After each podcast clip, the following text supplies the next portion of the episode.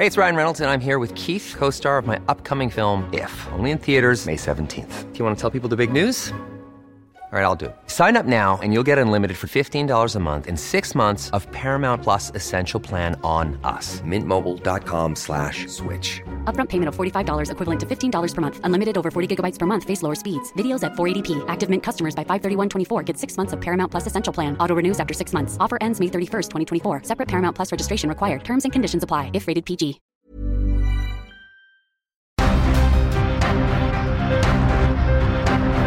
Heraldo Media Group presenta Periodismo de Emergencia con Hiroshi Takahashi, Arturo Rodríguez y Brenda Ruiz. Con las reglas del oficio, comenzamos.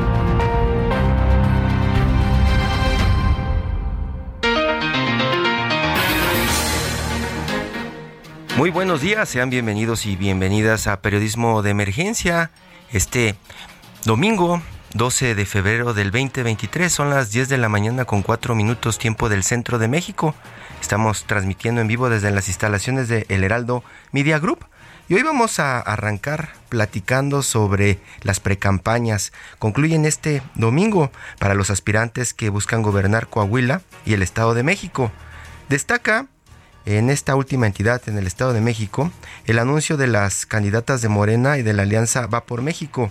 Hablamos de Delfina Gómez y de Alejandra del Moral, respectivamente, quienes encabezarán sus eventos de manera simultánea en el municipio de Texcoco. Pero también allá en Coahuila hay pues mucho, mucho ruido alrededor de estas precampañas, pues porque pues como sabemos desde hace algunas semanas eh, los golpes y un rompimiento al parecer en Morena se presentó. Está en la línea Etel Arredondo, jefa de información de El Heraldo Radio La Laguna, quien nos va a platicar qué es lo que está pasando en este momento con el cierre de precampañas allá en, en Tamaulipas. Hola Etel, muy buenos días. Hola, ¿qué tal? Muy buenos días, Kirochi. Un saludo desde la comarca lagunera, aquí deseándote un buen domingo y pues también a ti, a la audiencia, aquí en Coahuila, donde este 2023 se vivirá un proceso electoral como en el Estado de México. Hoy se llega al final de este periodo de, precampañas, como bien lo mencionabas, contrario a cómo se hicieron las alianzas en el Estado de México. Aquí el Partido del Trabajo no entró a la alianza con Morena. En Coahuila solo se registraron dos coaliciones, eh, una integrada por la UDC, que es el Partido de Unión Democrática de Coahuila, y el Partido Verde Ecologista, y la conformada por el PRI, que es el PRI, Acción Nacional y el PRD. Fue el pasado 14 de enero que iniciaron estas precampañas y hoy domingo 12 de febrero eh, iniciaron el 14 de enero y hoy domingo pues eh, está este cierre del periodo. Ayer sábado la mayoría de los precandidatos realizaron sus actos de cierre en donde tuvieron oportunidad pues de dar sus mensajes a los militantes y simpatizantes organizados. Eh, posteriormente las campañas a la gubernatura pues hay que esperar, eh, iniciarán hasta el próximo 2 de abril quien ya cerró pre-campaña ayer sábado fue Armando Guadiana, el abanderado de Morena estuvo en la Plaza de Toros de Saltillo, el ingeniero estuvo acompañado del líder nacional de Morena, Mario Delgado Carrillo, de Citrali Hernández, secretaria general del Comité Ejecutivo Nacional, así como el líder estatal Diego del Bosque, también lo acompañaron senadores, diputados federales y locales, así como consejeros nacionales y estatales del Movimiento de Regeneración Nacional. El líder Mario Delgado aquí dijo que el secreto de Morena pues es la unidad que sabemos pues eh, en el caso de Coahuila en este momento pues no es su fuerte. Por su parte, en el último día de actividades de su precampaña, Manolo Jiménez Salinas hizo un llamado a todas las y los militantes y simpatizantes del Revolucionario Institucional a cerrar filas en torno a este proyecto ciudadano y en el caso de solamente del PRI, pues participar en esta elección interna que llevarán a cabo hoy y como también como una práctica previa, ¿no? En todas sus secciones y en todo su, su brazo político que tienen. Manolo Jiménez se hizo presente en una reunión a la que llamaron Megacrucero en Saltillo y bueno, señaló que este cierre de etapa se realizará en las urnas con el apoyo de sus militantes. En todo el estado habrá casillas especiales en estos comités y otro de los precandidatos, Lenin Pérez del partido UDC, en víspera de concluir este periodo de precampaña en la gobernatura, Él encabezó una movilización de UDCistas, pero en la frontera, en la ciudad de Acuña. UDC ha optado por llamarse el Movimiento de los Rebeldes del Norte. Lenin Pérez afirmó que además de la triste realidad también existe un pueblo valiente dispuesto a la libertad y a la democracia. El que hasta hoy concluirá su precampaña aquí mismo en Torreón, Coahuila, será el precandidato y ex subsecretario de Seguridad Pública, Ricardo Mejía Verdeja ayer ofreció aquí mismo una rueda de prensa donde aseguró que continuará en su búsqueda por la gobernatura de Coahuila y aseveró que no está en riesgo su registro. Esto porque se le fue, se le cuestionó de que ha sido señalado de enfrentar quejas ante el Tribunal Electoral por actos anticipados de campaña. El exfuncionario federal es el precandidato del Partido del Trabajo y al movimiento le llaman aquí el rugido del tigre. Esto y todo lo que falta en Coahuila, hasta aquí, Hirochi, mi reporte. Sí, y, Etel, nada más para, para tenerlo claro, el candidato eh, de Morena, el llamado Rey del Carbón, cerró la campaña antes porque se fue al Super Bowl, ¿cierto? Bueno, no, él dijo, él según la, entrevista, también también ahí mencionaron que, que, quizá pudo asistir, fue uno de los señalamientos que también hizo ayer en rueda de prensa Ricardo Mejía porque le preguntaron que él dónde iba a ver el Super Bowl, él dijo que pues donde se pudiera, pero que iba a cerrar pre-campaña aquí en Torreón. Y el, el precandidato por Morena, Armando Guadiana, él dijo que había cerrado su pre-campaña ayer porque Mario Delgado estará hoy este con la precandidata de en el Estado de México. No sabemos si sí o no va a asistir al Super Bowl, pero ya seguramente en unos momentos más vamos a ver ahí fotografías si fue cierto o no fue cierto. Sí, todo el mundo estamos siguiéndolo para pues saber si aparece en un estadio. Así es. Etela Redondo, jefa de información del Heraldo Radio La Laguna. Muchísimas gracias, buenos días. Seguimos pendientes con tus reportes, pues hoy será parte de pues el epicentro de la información que tendremos en todas las redacciones.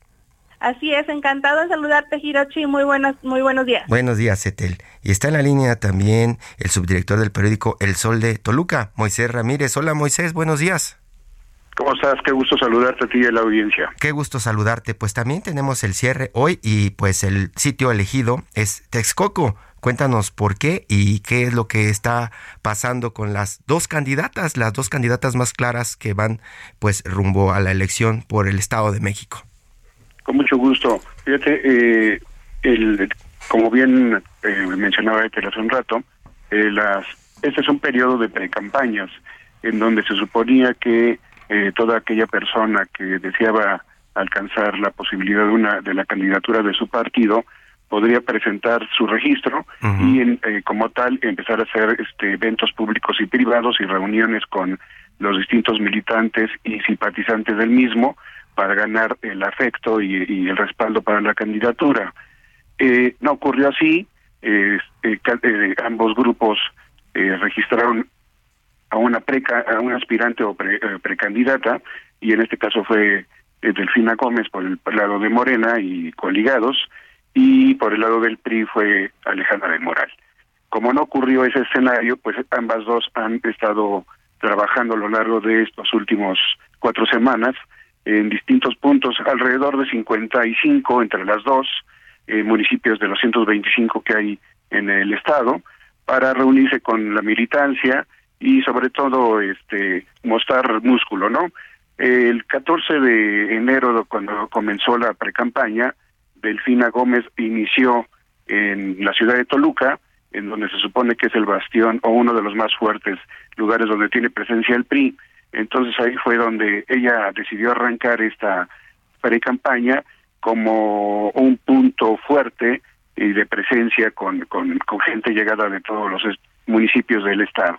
Eh, ¿Por qué hoy en Texcoco cierran esta pre-campaña? Porque se supone que eh, eh, ahí es el vacío más fuerte de Morena, Partido del Trabajo, en donde opera aparentemente un grupo llamado Grupo Texcoco, encabezado por el actual senador Higinio Martínez, que es a quien califican como el, el este mentor tanto de la maestra Gómez como de Horacio Duarte, que es el coordinador de campaña. Entonces, ¿por qué en ese punto en particular? Pues supuestamente presumimos que porque también el PRI quiere mostrar músculo, esperan que tengan una alrededor de 30, 35 mil personas en este último eh, evento público, porque hay que recordar que a partir de mañana no podrán hacer ninguna otra actividad hasta que sean formalmente candidatas, que esto ocurrirá en los próximos días, en 17, 19 de, de este mes, y arrancarán formalmente sus sus campañas a partir del 3 de abril, ¿no? Entonces, ¿qué, eh, qué es lo que han hecho básicamente las dos aspirantes? Eh, en el caso de Finado Gómez ha llamado a la unidad de su partido y del Partido del Trabajo y del Partido Verde, en donde van juntos, es la candidata de común, en donde ella ha estado haciendo actos públicos y privados, tanto con su partido Morena y los otros dos eh, paralelamente. Eh, ha llamado a la gente a la unidad, a que haga acto de presencia, que no se confíen, eh, que eviten que las artimañas del PRI, como ella ha dicho, y que ha llamado que esta es la, a la oportunidad del gran cambio. No hay que olvidar que Adelfina ya participó hace seis años en la, en la, este, en la elección, eh, ganó Alfredo del Marzo por un margen muy cerrado, 168 mil votos aproximadamente, ella afirma y su, su grupo, su partido afirma que ellos ganaron. Bueno, eh, esta fue la, la, la eh, tan, eh, tan cerrado fue el, la, la, elección que bueno, así ocurrió, ya la conoce la gente, ha recorrido el, el estado, eh, ella se identifica con un sector particular, eh, el medio bajo más o menos, que es el que ha estado asistiendo a sus eventos, y eh, ella dice que hay que llamar a la gente a votar para que eh, termine con el con el este gobierno de más de 70 años del PRI, ¿no? Uh -huh. No ha habido, hay que recordar que nunca ha habido alternancia política en el Estado, esta sería la posibilidad, si así ocurre, esperemos para el 4 de junio si para veremos este escenario. Y por el lado de Alejandro del Moral, eh, que todo el mundo sabe que formaba parte del equipo del gabinete del gobernador Alfredo del Mazo, eh, en la Secretaría de la Mujer. Entonces, eh, y obviamente paralelamente en esto eh, acompañaba en la mayoría de los eventos al gobernador. Entonces, bueno, la conocen por ese sitio, ella ha llamado más que a la confrontación, a la reconciliación, a defender lo que el gobierno estatal ha hecho bien, y eh, esa es básicamente las arengas que han hecho. Hay que recordar que ninguna de las dos puede presentar propuestas, uh -huh. porque es una pre-campaña, no pueden este, llamar a que voten por ella de manera directa, entonces se han concretado a recorrer algunos puntos del, de, del Estado, básicamente para mostrar músculo, ¿no? Básicamente esa es la, la, actuación que han tenido en este en este periodo de las últimas cuatro semanas. Moisés y, y ellas no pueden hablar, pero las encuestas eh, lo que preguntan es precisamente si fuera hoy el día de la elección, ¿por quién votarías? Y las que han salido hasta el momento le dan una ventaja muy fuerte a la maestra Delfina Gómez.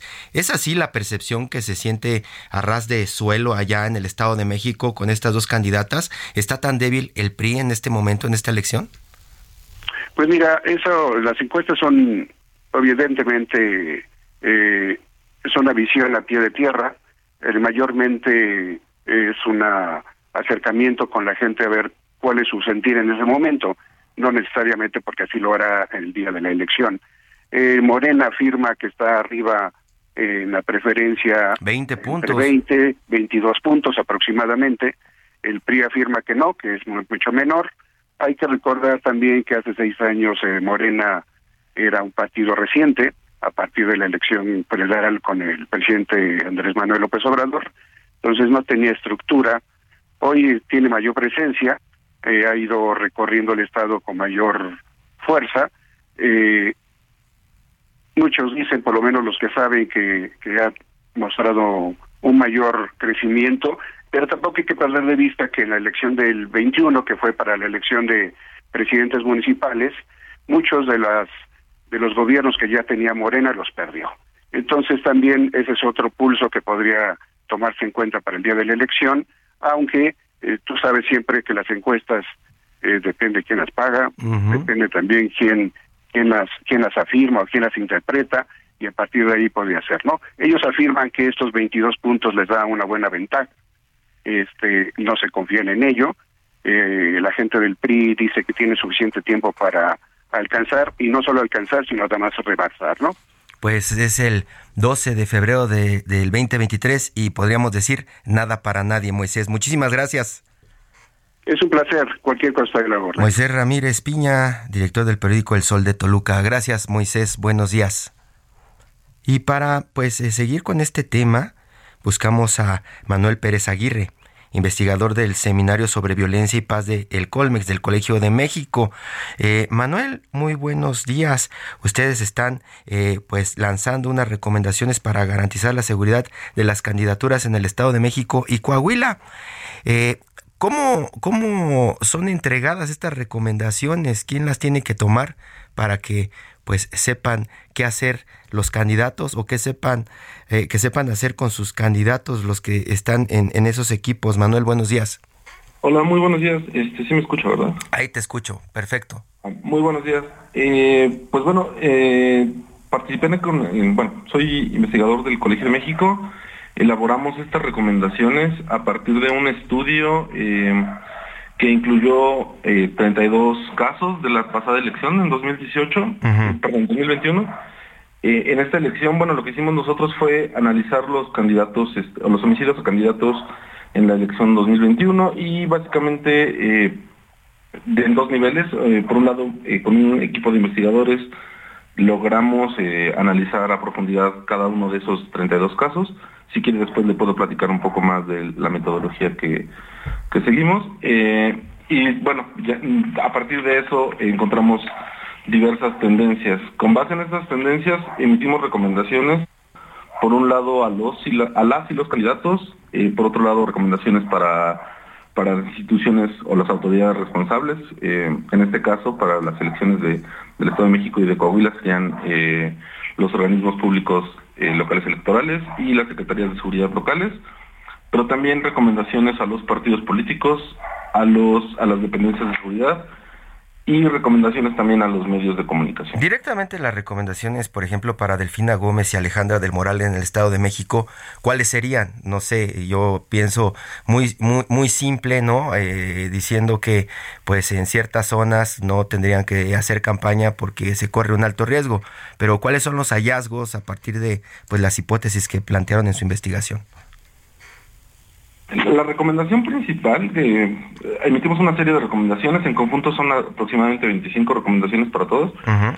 pero la, la, idea general o la, la, la recomendación principal que, que, yo tendría sería eh, la sinergia entre los partidos políticos con candidatos, con lo mismo eh, medios de comunicación, pero también incluir a las autoridades electorales y a las autoridades de seguridad. Eh, hay una serie de eh, resquicios que pueden ser utilizados para atentar contra las personas eh, involucradas en política y en ese sentido la principal recomendación es la, la, clase política en general o en general la democracia mexicana está bajo alerta y es tiempo de tomar en serio esta serie de amenazas y actuar en conjunto pues para para controlar eso. ¿Cuáles son las amenazas que se ve en el escenario político, por ejemplo, en el Estado de México? En el Estado de México, eh, depende, es que también uno de los grandes hallazgos que tenemos es que todo es muy contextual.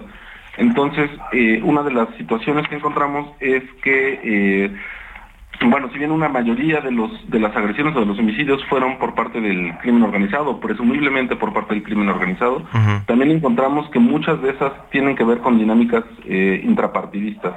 ya sea tanto que los partidos políticos pelean entre sí ya de manera violenta por candidaturas, por puestos y demás, uh -huh. como eh, pleitos interpartidistas, es decir, eh, los partidos políticos entre sí, partido A contra partido B, ya pelean eh, violentamente. Y, y, eso para nosotros es un hallazgo bastante problemático. En el caso específico de el Estado de México, lo que puede decirse, y, y, bueno, comentamos también en la presentación de del pasado 8, es que quizá esta elección no sea tan peligrosa porque sobre todo la centralidad del puesto de elección es muy grande, los medios de comunicación uh -huh. van a estar encima y demás. Uh -huh. Lo que nosotros encontramos en la investigación es que este tipo de violencia afecta sobre todo a las personas de que compiten por las alcaldías. Eh, los puestos más bajos, eh, más bajos en la escalera, obviamente, no, no uh -huh. bajos en importancia. Sí, porque vimos, por ejemplo, las amenazas que se vivieron en Valle de Bravo, ¿no? Por ejemplo, ahí en el sí. Estado de México, ¿no? Sí, claro. Otro hallazgo, si me permite comentar acerca de las amenazas, porque normalmente las amenazas sirven para activar los protocolos de, atención. Eh, lo que nosotros encontramos es que la mayoría, eh, casi arriba del 80%, si no, mal, si no hago mal mis cálculos, eh, no reciben amenazas, es decir, simplemente son ataques directos hacia los candidatos. En ese sentido es otra de las cosas que comentábamos sobre afinar las estrategias y regresando a mi punto anterior era empezar a establecer sinergias, ¿no? Mesas de trabajo, eh, colaboración directa para frenar esto. Pero eso, pues, imaginamos que no, no va a pasar, ¿no? Bueno, según lo, según lo que me comentaban el, el 8, eh, sí está pasando. De hecho, es este esta elección, sobre todo las elecciones del Estado de México y de Coahuila, están sirviendo más como, eh, digamos, así va a sonar un poco feo, pero entrenamiento pues para afinar cosas eh, para la gran elección que es la de 2024, donde pues va a estar en, juego todo el poder federal, más nueve gubernaturas, 31 congresos locales y casi dos, no, mentira, tres quintas partes de los ayuntamientos eh, del país, ¿no? Entonces, básicamente esto es mucho eh, o sirve para preparación de esa contienda. Y también podríamos decir que algunos de los que pues tendrán eh, mayor preocupación por hacer su trabajo serán los representantes del INE, ¿no? Sí, claramente. Eh, acá el problema para ellos es lo mismo. También ellos, los no solo el INE, también los, los OPLES, eh, pues son víctimas también, ¿no? los capacitadores electorales son víctimas de, esta violencia, de este clima de violencia. también porque el punto es que todo esto está inserto en una ola de violencia gigantesca que llevamos pues ya casi dos décadas viviendo, ¿no? Manuel Pérez Aguirre, investigador del Seminario sobre Violencia y Paz del Colegio de México, pues imaginamos que se meten a la página y podrán consultar más de sus hallazgos, ¿cierto? Ciertamente, de hecho está en violenciapaz.colmex.mx, ahí pueden descargar eh, todos nuestros documentos y además, bueno, estamos en redes sociales porque también difundimos material audiovisual al respecto tanto en Twitter como en Instagram y en Facebook estamos. Muchísimas gracias. Continuamos en Periodismo de Emergencia. Gracias, Manuel Pérez del Colmex. Buenos días. Muchas gracias, un abrazo.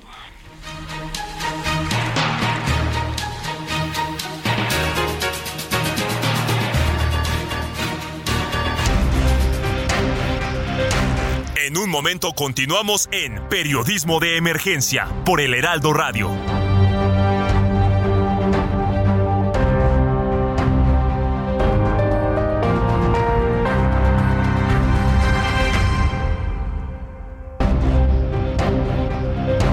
Regresamos a Periodismo de Emergencia con las reglas del oficio.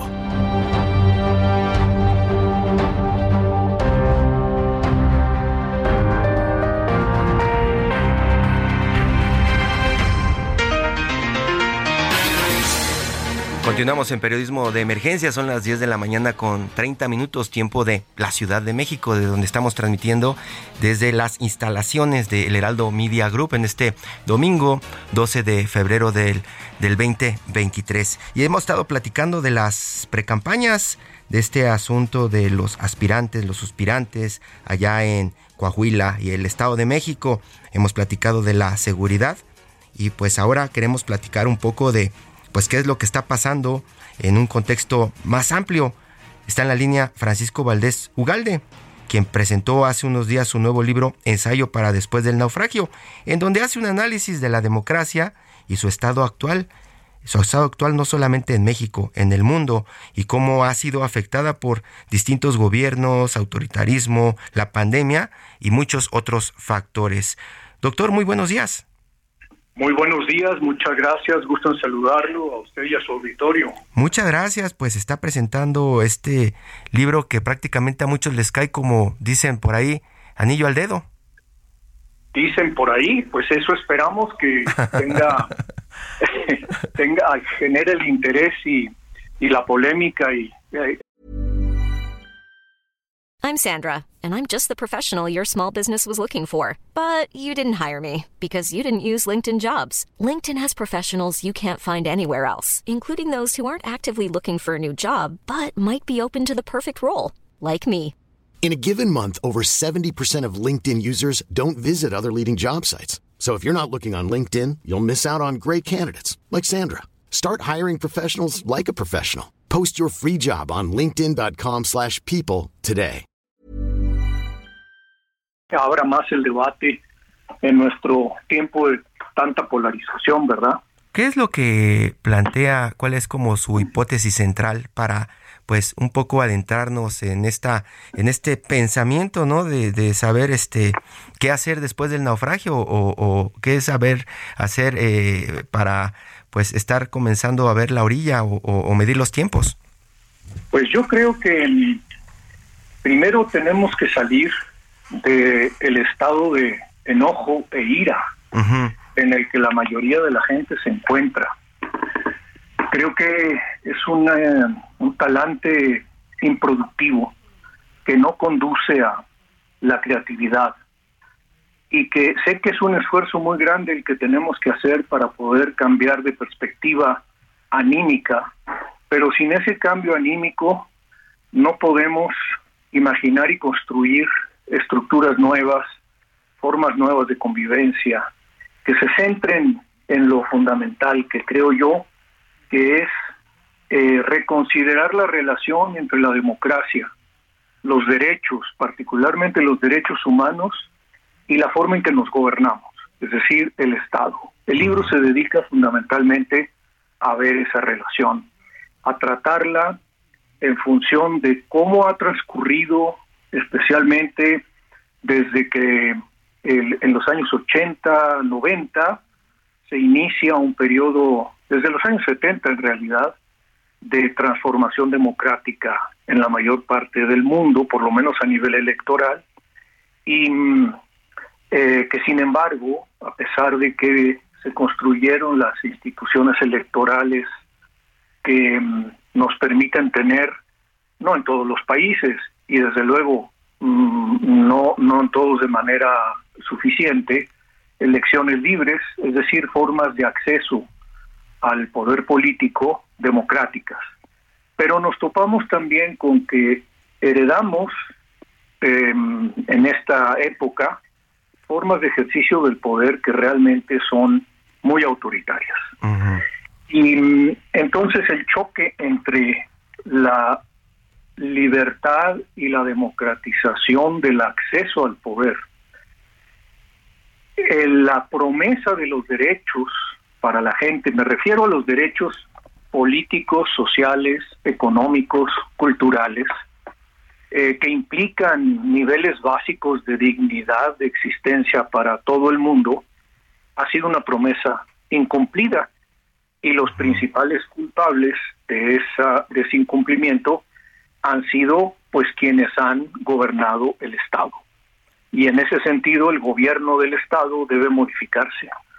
Debemos emprender reformas del Estado, reformas de la acción política que nos permitan construir maneras nuevas, eh, que nos, incluso que nos lleven a concebir el Estado ya no solo como una forma de dominación, sino al contrario como una comunidad política, como una comunidad política democrática, porque lo puede ser, la historia lo demuestra.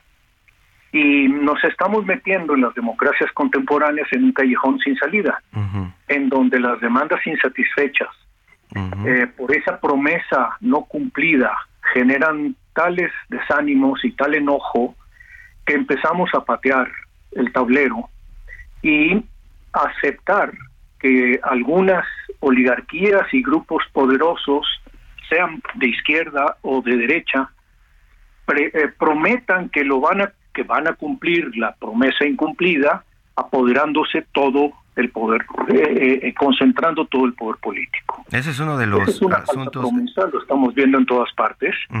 Y justamente lo que tenemos que hacer es llevar la democracia y los derechos al plano del funcionamiento real del Estado. Si no hacemos eso, entonces la deriva hacia mayores profundidades eh, de hundimiento después del naufragio estará asegurada. En cambio, si nos agarramos a lo que queda del barco eh, y lo reconstruimos, podríamos seguir navegando en forma mucho más humana, mucho más solidaria eh, y con capacidades de construcción económica, social y política muy nuevas, muy diferentes que realmente los medios materiales de los que hoy se disponen y técnicos nos permitirían, por ejemplo, en materia de educación, en materia de salud, en materia de todos los bienes públicos que es necesario generar para, para establecer el piso en donde los derechos efectivamente se cumplan. Ese es básicamente el planteamiento que hace el libro y, eh, e invita a pensar que la reunión entre los principios democráticos y la idea del cambio social no están reñidos, pueden ir juntos, pero tienen que pensarse de una manera alternativa que nuestros líderes políticos actuales no nos están eh, eh, ofreciendo Doctor, en su enorme mayoría. Eso es parte de lo que eh, a mí me gustaría me gustaría saber dentro de sus de sus reflexiones para el momento de, hacer estos estos ensayos. se habla mucho de que el tema de las demandas, conocido como demandas, ¿no? es lo que ha impulsado muchísimo el populismo, ¿no? el tema de la demanda se ha metido para pues generar el voto y generar malestar y generar pues ese empuje, ¿no? Con las masas. Eh, y lo leemos de pronto con temas de, populismo, con temas de, derecha, con temas de movimiento de masas, pero los que eh, lo leemos y lo vemos como espectadores, como ciudadanos de una supuesta democracia, nos preguntamos quién es el encargado de luchar por esas demandas y generar el cambio y generar los contrapesos en el poder, porque al final lo que estamos viendo es que salen eh, populistas de derecha y de izquierda, que son los que están peleando por el poder, hablando de demandas, pero nos están llevando a los extremos, no solamente pues en México, estamos con el caso de Brasil, por ejemplo, que es un, uno de los ejemplos claros de cómo el populismo se combate con populismo y al final pues la ciudadanía es la que queda afectada igual que la democracia. Claro. Creo que hay un punto central en esto y es que nos tenemos que convencer que mm, estamos en el mismo barco y la democracia admite la presencia de todos siempre y cuando ninguno niegue la presencia de otro. Parece un juego de palabras, pero no lo es. Si no admitimos la libertad de pensamiento y de ideas distintas, no podemos convivir pero tampoco podemos convivir si esa diferencia es una diferencia basada en la negación del contrario, del opuesto. Todos tenemos que aceptar que existen puntos de vista diferentes a los nuestros y tenemos que lidiar con eso desde lo más elemental en la familia hasta la construcción más amplia de la vida colectiva. Y eh, creo que esto requiere de un esfuerzo cultural y educativo muy grande y también de que los agentes determinantes en la política abran el juego a nuevas alternativas. Por ejemplo, una condición de la democracia que toda la ciencia política ha establecido desde pues desde siempre, desde los clásicos del pensamiento político democrático, es que para que la democracia funcione se necesita que los ciudadanos estén bien informados y tengan un nivel de instrucción suficiente para poder procesar esa información a modo de opinión política. Creo que eso no lo estamos logrando porque nuestros niveles educativos siguen siendo muy bajos, nuestros niveles de polarización siguen siendo muy altos, nuestras diferencias en la distribución de poder, en todos los sentidos, poder económico, poder político, poder social, siguen siendo muy diferenciales. Y ese piso, esos otros pisos, los tenemos que equilibrar y solo los vamos a poder equilibrar si construimos una comunidad jurídico-política donde podamos realmente construir las acciones y los bienes colectivos necesarios para poderlo hacer. Eso implica, como ya mencionaba previamente, convencernos de que necesitamos un sistema de salud para todos, un sistema educativo para todos, pero de calidad, no promesas vanas que terminan enviándonos eh, eh, a Dinamarca, pero terminamos en, eh, no quiero despreciar a ningún país, pero en alguno de los países más desgraciados de la Tierra, en materia de salud o en materia de educación, o volviendo a imponer ideologías en la educación. Durante mucho tiempo nos quejamos de que se estaba imponiendo como doctrina de Estado el neoliberalismo, que para mí, como lo digo en este libro, no es tanto un neoliberalismo genuino, sino más bien un fundamentalismo de mercado. Y sin embargo, cuando éste se ha tambaleado y aparece la posibilidad de deliberar democráticamente sin prejuicios ideológicos, o poniendo a un lado, en un segundo plano, los prejuicios ideológicos, surgen impulsos por volver a llenar el vacío, ideologizando de nuevo con otras propuestas eh, igualmente nocivas en, mi, en mi punto de vista, no por su pertinencia, como lo puede ser el neoliberalismo. Es una en el neoliberalismo hay pensadores de la ciencia económica y de la y de la ciencia política, pues que son muy ilustres y, que, sus ideas son muy buenas, pero una vez que se convierten en doctrina de Estado, entonces ya es otro problema, porque nos están obligando a pensar a todos de la misma forma. Y eso en la democracia no es legítimo, es contrario precisamente a la convivencia democrática. Doctor, y, hace muchos años platicábamos, eh, eh, me recuerda mucho cuando platicábamos hace algunas décadas de que pues necesitábamos que la gente reaccionara para poder sacar al PRI del poder y, ya que se ajustara también el país en un movimiento democrático y en donde fueran tomadas en cuenta todas las voces. Y parece que estamos en ese momento otra vez, ¿no?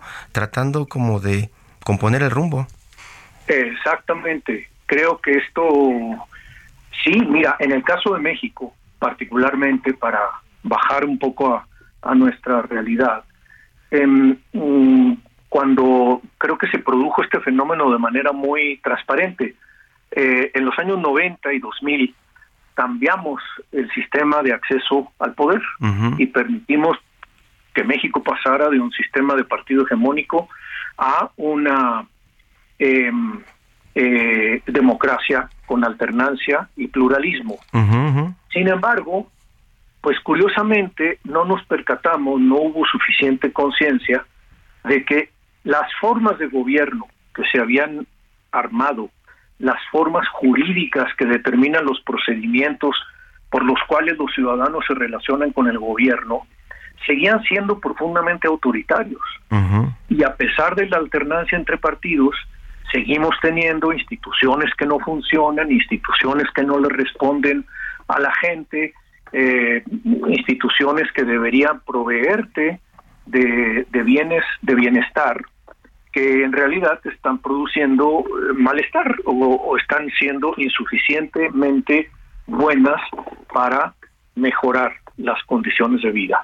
Y eso creo que nos pasó porque no modificamos nuestra manera de ejercer el poder. Seguimos creyendo que la eh, presencia de un personaje carismático, eh, todopoderoso y hasta mágico podrá resolver los problemas y estamos viendo que eso solo los ha empeorado. Entonces, eh, creo que la, en el caso de México también se dio un fenómeno muy curioso. para cambiar las reglas de acceso al poder hubo un gran movimiento social muy extenso, civil y político, que coincidió con los partidos políticos que entonces eran partidos excluidos del poder, casi permanentemente situados en la oposición, para cambiar esto. Pero una vez que lo cambiamos, como que la gente se fue a dormir a la casa, ¿no? Eh, y entonces dejamos la tarea en manos exclusivamente de los políticos, en lugar de ocuparnos también la ciudadanía de los asuntos que nos competen desde la familia y el barrio, la colonia, la calle, hasta el municipio, em, la policía, eh, etcétera. No, no, no, la democracia no puede funcionar sin una ciudadanía activa. Y esta nos ha fallado. Y nos ha fallado también los medios a través de los cuales se nos hace creer que las cosas están funcionando. Creo que los medios de comunicación, particularmente los medios de comunicación masiva y hoy las redes sociales, generan desinformación y polarización antes que lo contrario, antes que puntos de convergencia e información de calidad. No es, no es tanto el fenómeno en la prensa escrita. También creo que se ha avanzado en materia de noticieros y programas de comentario en la radio y en la televisión que generan mucha mayor eh, oferta para la ciudadanía en términos de la manera de ver los problemas, analizarlos y solucionarlos. No estamos totalmente en cero, pero creo que debemos ir mucho más allá para preservar la democracia, para mantener la perspectiva de que tenemos que transformar el Estado en un Estado verdaderamente democrático y constitucional, en el que podamos tener realmente una comunidad política a través de la creación de las leyes. Y hemos estado generando situaciones inversas, ¿no? Eh, vemos con gran preocupación que, por ejemplo, leyes como el famoso Plan B o la reforma constitucional que se trató de, de implementar y que fue rechazada por eh, eh, las cámaras em, para destruir el, el Instituto Nacional Electoral, limitar las capacidades del Tribunal Electoral, eh, van todas orientadas a restringir la libertad de los ciudadanos, a restringir el voto, a controlar las elecciones. Y eso es un paso atrás. Pues que la democracia y ahí es donde estamos en el naufragio. Es lo que le iba a decir, qué mejor momento para para ir a este ensayo para después del naufragio, pues búsquelo ya, eh, doctor, en, en, en, Amazon, ¿no? Este, para Kindle y en las librerías, ¿no? En librerías, en, en, todas las tiendas de también eh, de, libros electrónicos y, y, en las librerías y comercios donde, pues, donde se venden libros. Este ensayo. Este, de Francisco Valdés Ugalde. Muchísimas gracias, doctor. Ojalá podamos platicar en otra entrega para pues que nos siga dando estas reflexiones, que nos deje estas reflexiones para después del naufragio. Con, con muchísimo gusto y espero que no naufraguemos por completo, que logremos empezar a reconstruir el barco y salir del bache en el que actualmente nos encontramos. Gracias, doctor. Buenos días. Un gran abrazo. Hasta luego. Periodismo de emergencia con las reglas del oficio. El mundo de la moda en mueble está en movimiento en Expo Mueble Internacional, la feria líder de muebles y decoración en América Latina. Encuentra lo último en tendencias, diseño y calidad en muebles para el hogar, oficina, jardín, infantil, decoración, entre otros. La cita es del 15 al 18 de febrero en Expo Guadalajara. Regístrate en www.expomuebleinternacional.com.mx.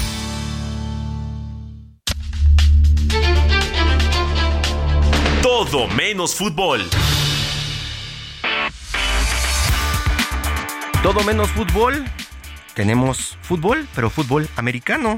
Este deporte que pues prácticamente hoy paralizará eh, muchos estados, muchos países, eh, porque pues se juega el Super Bowl. Está en la línea Emilio Pinere, reportero de la sección Meta de Heraldo, y también Santiago Corona, periodista deportivo y conductor del programa Plan de Juego del Heraldo Radio Guadalajara, quienes pues hoy tendrán una cobertura especial de este Super Bowl con pues dos de los equipos eh, que se hacen muchísima publicidad supuestamente por ser los mejores.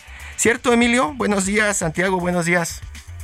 Buenos días, este Hiroshi, Santiago. Hola, eh, buenos días, ¿qué tal?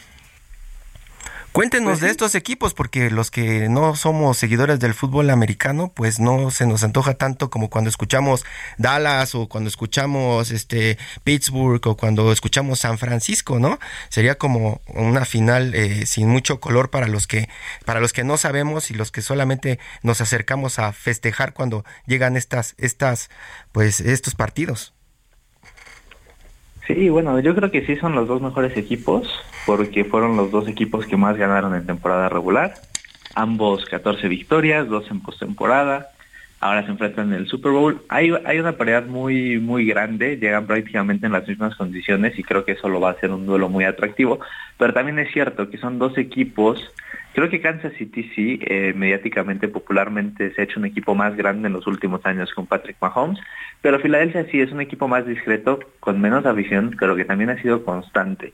es su segundo Super Bowl en los últimos seis años, le ganaron a Patriotas, entonces cualquiera de los dos puede ganar un segundo título en un periodo bastante corto. Dicen que están muy parejos, ¿no? No se atreve nadie a dar un favorito. Los ponen con un margen de, victoria muy leve, muy leve, este, muy leve, ¿no, Santiago? Sí, Hiroshi, es algo que se espera normalmente de un juego de esta naturaleza, la gran final de la NFL. La afición desea que sea un partido muy parejo por bien del espectáculo, ¿no? Estos encuentros que se definen en el último minuto de juego es como lo deseable, ¿no? Evidentemente cada uno de estos dos equipos, Filadelfia y Kansas City, pues espera ganar el partido, de manera tundente, eh, muy parejo, eh, tipo Kansas City con eh, grandes figuras como Patrick Mahomes, el ala cerrada eh, Travis Kelsey, hay ahí una pequeña incógnita con esta lesión se viene acarreando el quarterback Patrick Mahomes en su eh, pie derecho. Eh, parece que él no se queja de nada, es un jugador eh, muy muy fuerte, pero podría por ahí estar la clave eh, del partido que se eh, resienta de esta lesión a lo largo del encuentro. Para los que no estamos muy metidos eh, en el fútbol americano y vamos a ver el partido, ¿qué es lo que tenemos que estar observando? ¿En dónde se ve la magia de la NFL en este tipo de juegos?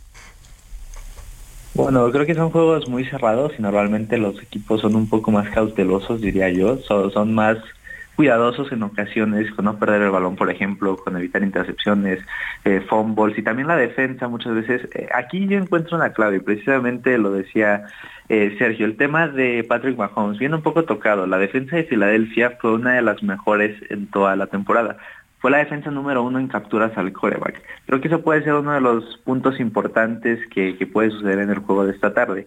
Si Filadelfia presiona mucho, si obliga a Patrick Mahomes a salir de la bolsa de protección, a correr, a desplazarse, bueno, ahí puede pesar un poquito esas molestias que ha estado, que ha estado cargando. Quizá no es el mismo Patrick Mahomes que en muchas ocasiones se puede sacar jugadas vistosas, improvisadas, eh, con este tipo de agilidad y talento que solo él tiene y que muchas veces pueden ser determinantes en la consecución de primeros y dieces, touchdowns, avanzar, mover el balón. Creo que esa puede ser una de las claves. Y, por el lado de Filadelfia me llama mucho la atención de qué puede hacer Jalen Hurts, el coreback. Eh, es novato, pero ha demostrado bastante talento, ha demostrado también eh, tener esa capacidad de liderazgo para para llevar el equipo a victorias y bueno, vamos a ver cómo reacciona en un escenario tan grande contra un coreback que también es muy joven porque es el duelo de corebacks más joven en la historia del Super Bowl. Se combinan para 51 años, promedio de edad de 25, eh, eh, pero Mahomes es alguien que ya jugó dos Super Bowls y ya ganó uno. Entonces creo que eso puede ser también. Esas pueden ser las claves. Santiago, en 20 segundos, invítanos a seguir tu narración. Claro que sí. Hoy tenemos una emisión especial del programa Plan de Juego desde acá, desde Guadalajara, pero a nivel nacional, en todas las estaciones de El Heraldo Radio, de 4 a cinco y media de la tarde. Escúchenos. Muchísimas gracias, Santiago, Emilio. Muy buenos días. Ya estaremos escuchando y viendo su reporte. Muchas gracias a usted por acompañarnos en Periodismo de Emergencia. Buenos días.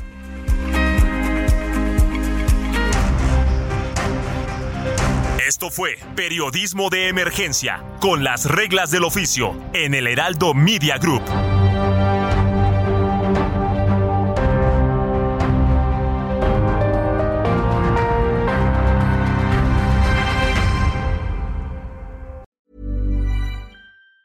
Even on a budget, quality is non-negotiable. That's why Quince is the place to score high-end essentials at 50 to 80% less than similar brands. Get your hands on buttery soft cashmere sweaters from just 60 bucks, Italian leather jackets, and so much more. And the best part about Quince, they exclusively partner with factories committed to safe, ethical, and responsible manufacturing. Elevate your style without the elevated price tag with Quince. Go to quince.com slash upgrade for free shipping and 365-day returns.